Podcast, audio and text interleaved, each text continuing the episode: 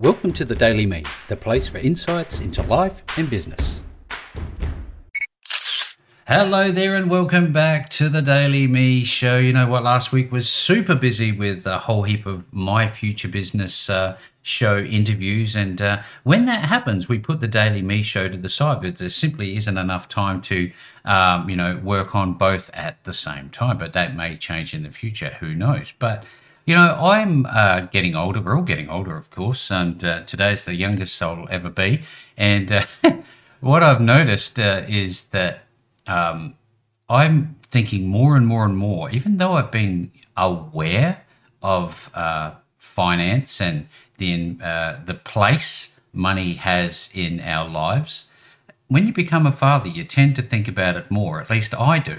Um, and it's gotten me to think about different ways to create financial plans for my children and making sure that they're aware and okay and comfortable to talk about money um, without being forced to, you know, save money and put it into, uh, you know, just an account, you know, a bank account with 1% interest accrued over a year, providing you have $10,000, all that rubbish. I think there's a much better way. I don't think that uh, saving money is a good strategy. Um, and, I, and I've gathered this um, opinion, if you like, from having years of exposure from a different uh, people in this field who uh, profess to be, um, you know, very good at financial um, creation, wealth creation, and many of them are great.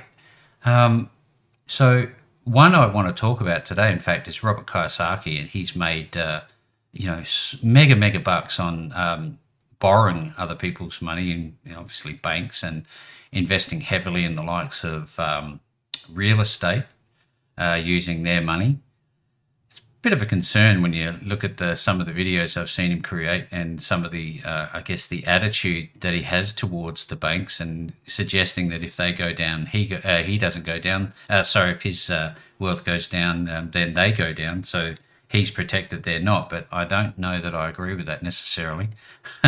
Um, but um, nevertheless, I, I want to talk about some of the wonderful work that he does because there's a lots about Robert that I really like. Um, you know, this this idea that I don't know how many books he's written. He's got Fake, which is a really good book to have a look at if you haven't seen it. The Cash Flow Quadrant is another good one, and one of the first I've ever been exposed to was Rich Dad Poor Dad. That really got me to thinking about the different uh, mentality towards financial um, uh, issues in your life and ways to create wealth. And it got me to thinking about, um, you know, some of the things that he had said in his um, cash flow quadrant.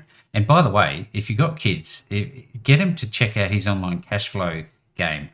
Quite interesting if you want to get your kids involved and starting to think about, um, you know, income generation, wealth creation, that sort of thing. He's got a cash flow game. Get them check that out. But when I come back to this cash flow quadrant um, book, um, it got me to thinking quite seriously about the four quadrants, which is uh, E for employee, S for self employed, B for business owner, and I for investor. And um, I found that after going over this book, listening to it more than a handful of times, is that I'm a bit of everything. And he actually mentions that most of us are a bit of everything. And um, I used to be an employee many years ago now.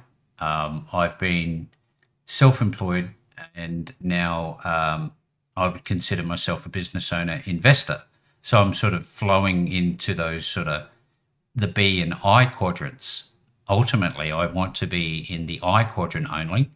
And, uh, you know, possibly having a B quadrant where you're hiring other people to do the work for you. Um, I'm not sure. But what it got me to thinking about again is this whole idea of where do you now put your um, your cash and how do you turn that cash into more cash? How do how do you get your money attracting more money? And um, I'm starting to look at things like uh, well, I'm not starting to. I'm I'm talking about them more now, but you know, I've had my fingers in ETFs and managed funds and working with financial advisors and um, you know, I'm into uh, different investment uh, commodities and, you know, precious metals, gold, silver, platinum, Uh, the lithium uh, again is a big one that's you know going through some motions at the at, at the time of recording this, and you know I I I don't necessarily believe that cash is the way to go. I I have a little bit in, in crypto, but um, not a great deal. And many of these things for me are um, skeptical investments because you just don't know.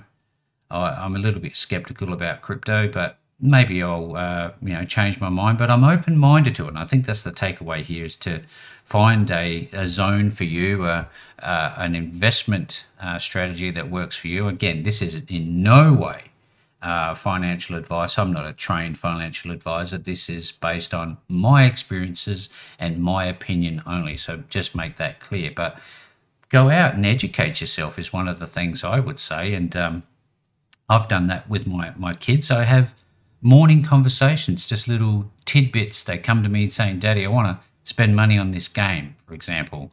And the game's $15, $20, whatever it is. So instead of giving them pocket money, we we and, and, instead of them telling them to save their money, we have a an uh, an account where we um, providing they add value to the household by doing things around the house, whatever they may be. They have access to that that pot of uh, money every month, and they get to choose what they do with it. And I think this is a far more effective way, at least for our family, um, to build up their financial awareness and uh, having conversations around money that are positive.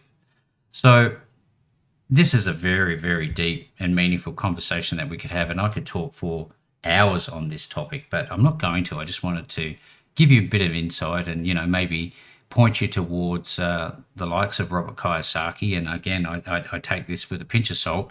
Take from it what you will. Um, he's got a, a, range of different uh, products out there, a range of different books. Um, he even wrote one with uh, Donald Trump, if you can believe it. And, uh, you know, I didn't think much of that particular book, but that's me. You may.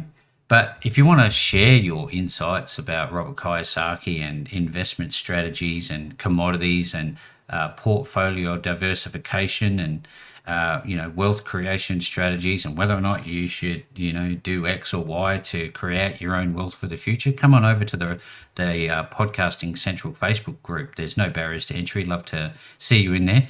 Um, there's certainly lots happening there. I'm encouraging people to um, do more and more inside the group. Sitting silent is not going to help the, the group grow, and it's certainly not going to help others within the group um, educate themselves or become more aware of these types of things. But uh, again, come on over. There's no barriers to entry. Podcasting Central, just type it in. And as uh, normal, uh, drop over to youtube.com and like and subscribe to the My Future Business channel. So just type in My Future Business, like and subscribe. And if you want updates on our latest videos, just hit that notification bell. And up until tomorrow, I'll speak to you then.